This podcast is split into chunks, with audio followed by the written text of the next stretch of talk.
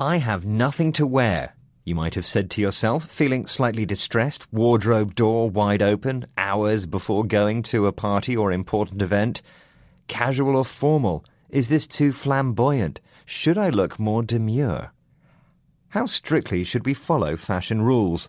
Never mix patterns is one of them. Clashing prints might make Coco Chanel spin in her grave, but gets the seal of approval of some stylists nowadays. It's edgy, says Martine Alexander, advisor to British TV actresses. Matching everything makes you look like you've tried too hard. Style should look effortless.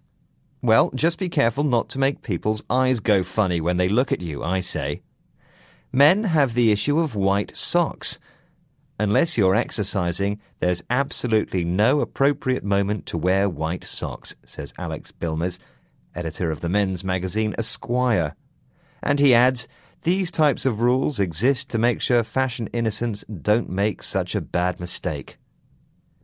We all know that white socks are usually bulky and may look cheap, but there's a long British tradition of men wearing socks with sandals, so maybe critics should put a sock in it and let us wear what we are comfortable with. When you look a particular way, you're sending a message about yourself. It's not a good idea to go to a job interview wearing shorts or showing too much cleavage, or going to the market in your pajamas. But whatever you wear, do it with confidence.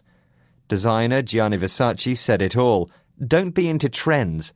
Don't make fashion own you, but you decide what you are and what you want to express by the way you dress and the way you live.